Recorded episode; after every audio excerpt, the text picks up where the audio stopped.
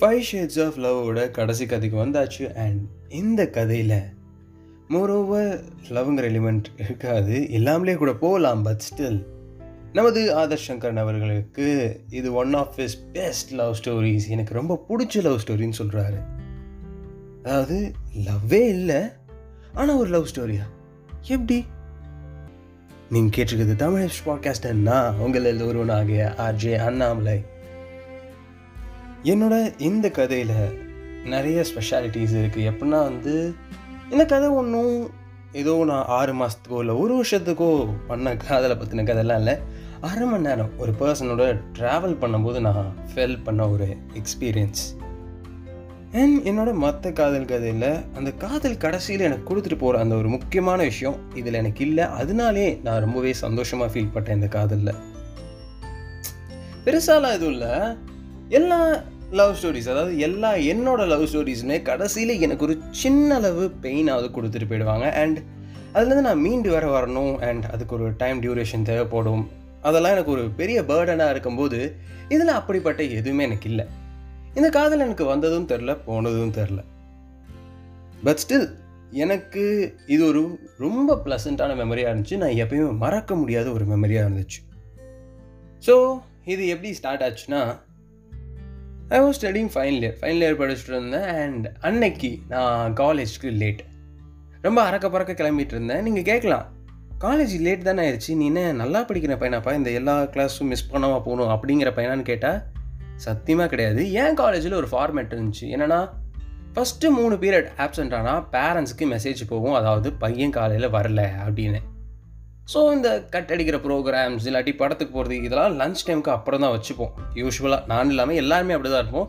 First மூணு period mostly நாங்கள் வந்து கட் அடிக்கும் யோசிக்க மாட்டோம். அண்ட் ஐ வாஸ் லேட் நான் வந்து கொஞ்சம் லேட்டாக போனாலே வீட்டில் வந்து ஏன் நீ லேட்டு எதுக்கு லேட்டு அப்படின்னு கேட்பாங்க.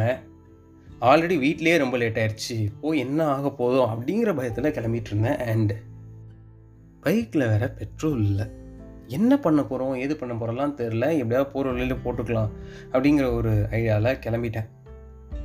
ஸோ போயிட்டுருக்கேன். போயிட்டுருக்கும்போது கிட்டத்தட்ட என் வீட்டிலேருந்து ஒரு ஹாஃப் கிலோமீட்டர் கிட்ட தாண்டி வந்தாச்சு. யாரோ ஒருத்தவங்க டிஸ்டன்ஸில் என்கிட்ட லிஃப்ட் கேட்டுட்டு இருந்தாங்க லிஃப்ட் கேட்டதுலாம் பெரிய மேட்டரில் லிஃப்ட் கேட்டது ஒரு பொண்ணு. டேய் லிஃப்ட்டு தானடா கேட்டாங்க? அப்படின்னு நீங்கள் கேட்கலாம்.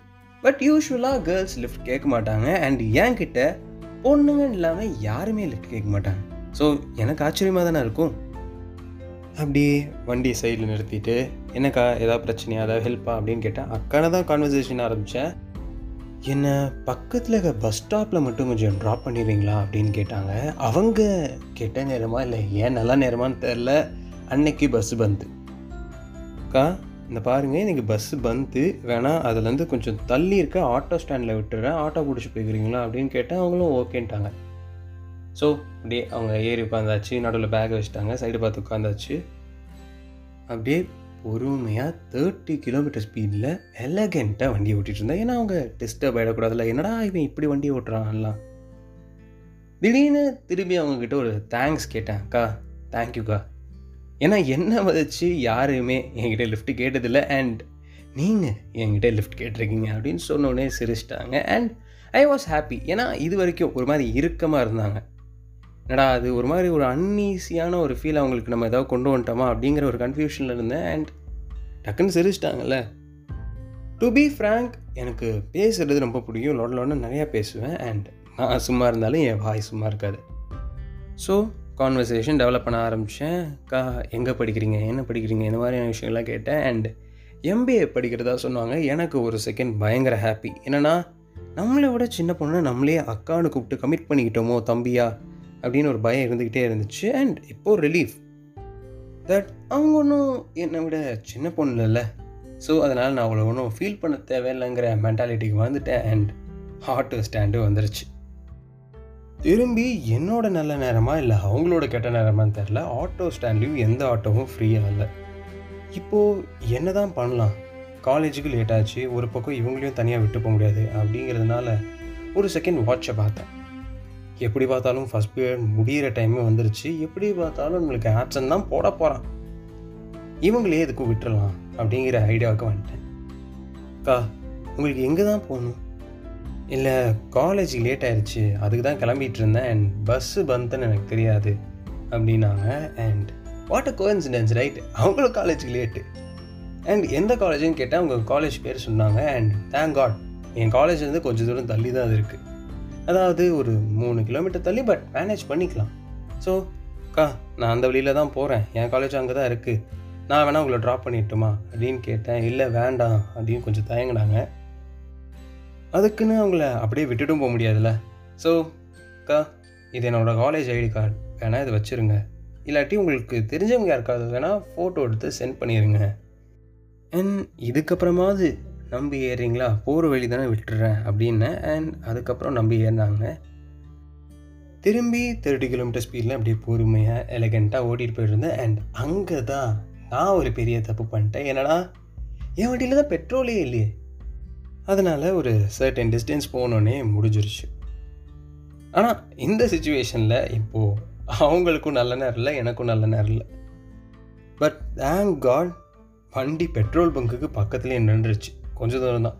ஸோ அப்படியே கொண்டு போய் பெட்ரோலை போட்டுட்டு இருந்தேன். அண்ட் அவங்க என்ன சொன்னாங்கன்னா தேங்க்ஸ்ப்பா தம்பி விட்ட வரைக்கும் போதும். நான் இதுக்கப்புறம் எப்படியாவது போய்க்கிறேன் அப்படின்ட்டாங்க. இருங்கா இருங்கா வந்துடுறேன். இந்த ரெண்டு நிமிஷம் தான் அப்படின்னு சொல்லி அவங்களுக்கு கொஞ்சம் பிடிச்சி வச்சேன். அண்ட் பெட்ரோலை போட்டாச்சு. எப்பயும் போல் முப்பது ரூபாய்க்கு தான் பெட்ரோல் போட்டேன். அண்ட் அதை அவங்க பார்த்துட்டாங்க. ஒரு சின்ன எம்பாரஸ்மெண்ட் மூமெண்ட் தான் but still I am okay with and திருப்பி வண்டி எடுத்துகிட்டு கிளம்பியாச்சு. அண்ட் எந்திரமாக உங்ககிட்ட கேட்டுட்டேன்க்கா முப்பதுலேயே போட்டால் இல்லை இன்னும் கொஞ்சம் ஸ்பீடாக போட்டா அப்படின்னு கேட்டேன் இல்லை போப்பா அப்படின்ட்டாங்க. ஸோ கொஞ்சம் ஸ்பீடாக்கி ஒரு அறுபதில் போயிட்டு இருந்தேன். இப்போ தான் கொஞ்சம் கொஞ்சமாக அவங்க கான்வர்சேஷனுக்கெலாம் ரிப்ளை பண்ண ஆரம்பித்தாங்க பேச ஆரம்பித்தாங்க கொஞ்சம் கொஞ்சமாக அப்படியே ஷேர் பண்ண ஆரம்பித்தோம் என் பேர் என்ன? அவங்க பேர் என்ன? என் பேர் உங்களெல்லாம் தெரியும். ஆதர் சங்கரன் அவங்க பேர் அனிதா. ஸோ அனிதா அக்கா அப்படியே எல்லாம் ஷேர் பண்ணுறதாங்க அண்ட் காலேஜு கடந்து போயிட்டோம். அதாவது ஏன் காலேஜை கடந்து போயிட்டோம். திடீர்னு ஒரு கேள்வி கேட்டாங்க. என்னென்னா ஏன்ப்பா முப்பது ரூபாய்க்கு பெட்ரோல் போட்டால் காசு இல்லையா? அப்படின்னு கேட்டாங்க. இல்லைக்கா நான் எப்பயும் முப்பது ரூபாய்க்கு தான் பெட்ரோல் போடுவேன். கையில் தான் காசு இருக்குது ஒரு இரநூறுவா இருக்குது அப்படின்னு அவங்க வாய் முகூர்த்தமோ என்னமோ தெரில. கொஞ்சம் தூரத்துலேயே வண்டி பஞ்சர் ஆயிடுச்சு. திரும்பி காட்ஸ் கிரேஸ் பஞ்சர் கடையும் பக்கத்துலேயே இருந்துச்சு. பட் இந்த தடவை அவங்கள பிடிச்சி வைக்கிறதுல எனக்கு அவ்வளோ ஒன்றும் உடன்பாடு இல்லை. அதனால் அக்கா நீங்கள் கிளம்பிடுங்க. இங்கேருந்து ஒரு டூ மினிட்ஸ் வாக்கில் ஒரு ஆட்டோ ஸ்டாண்ட் இருக்குது அண்ட் அதை பிடிச்சி நீங்கள் போயிடுங்க அப்படின்னு சொல்லிட்டேன். பட் இந்த தடவை அவங்க நான் இருக்கேன் அப்படின்னாங்க.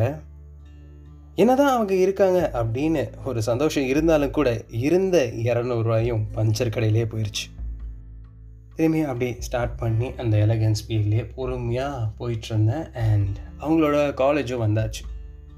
காலேஜ் இறங்கினோடனே தேங்க்ஸ் சொன்னாங்க பட் தேங்க்ஸ் சொல்லி முடிஞ்சோடனே ஒரு நூறுரூவா எடுத்து நீட்டிட்டாங்க.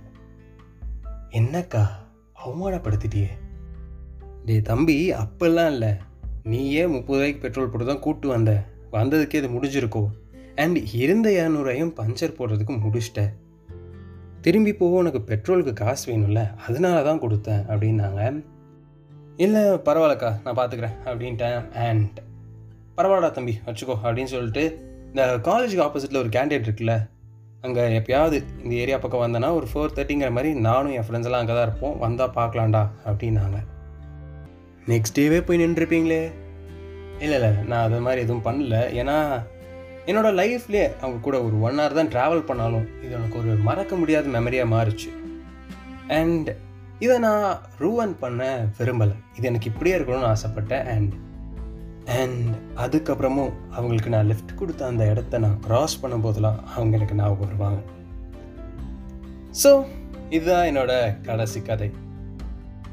நம்மளோட ஆதர் சங்கரன் அவர்களோட லாஸ்ட் ஸ்டோரி நாட் பேட் தான் நான் சொல்வேன் பிகாஸ் நம்மள பல பேர் இதை எக்ஸ்பீரியன்ஸ் பண்ணியிருக்க வாய்ப்பு இருக்குது அண்ட் இதே மாதிரி உங்களோட கதைகள் நீங்கள் பாட்காஸ்ட்டாக கேட்கணும்னு ஆசைப்பட்டீங்கன்னா தமிழ் ஹெப்ஸ்டுங்கிற இன்ஸ்டாகிராம் பேஜுக்கு வந்து நீங்கள் மெசேஜ் பண்ணலாம். உங்கள் கதையோட பர்சனல் ஸ்பேஸை டிஸ்டர்ப் பண்ணாமல் அண்ட் அதே நேரத்தில் அதோட உண்மை தரமும் மாறாமல் நான் செஞ்சு தர்றதுக்கு ட்ரை பண்ணுறேன் அண்ட் இதே மாதிரி அடுத்த கதையில் உங்களை சந்திக்கும் வரை நான் உங்களில் ஒருவனாக ஆர்ஜே அண்ணாமலை அண்ட் நீங்கள் கேட்டிருக்குது Tamil hipster podcast stay tune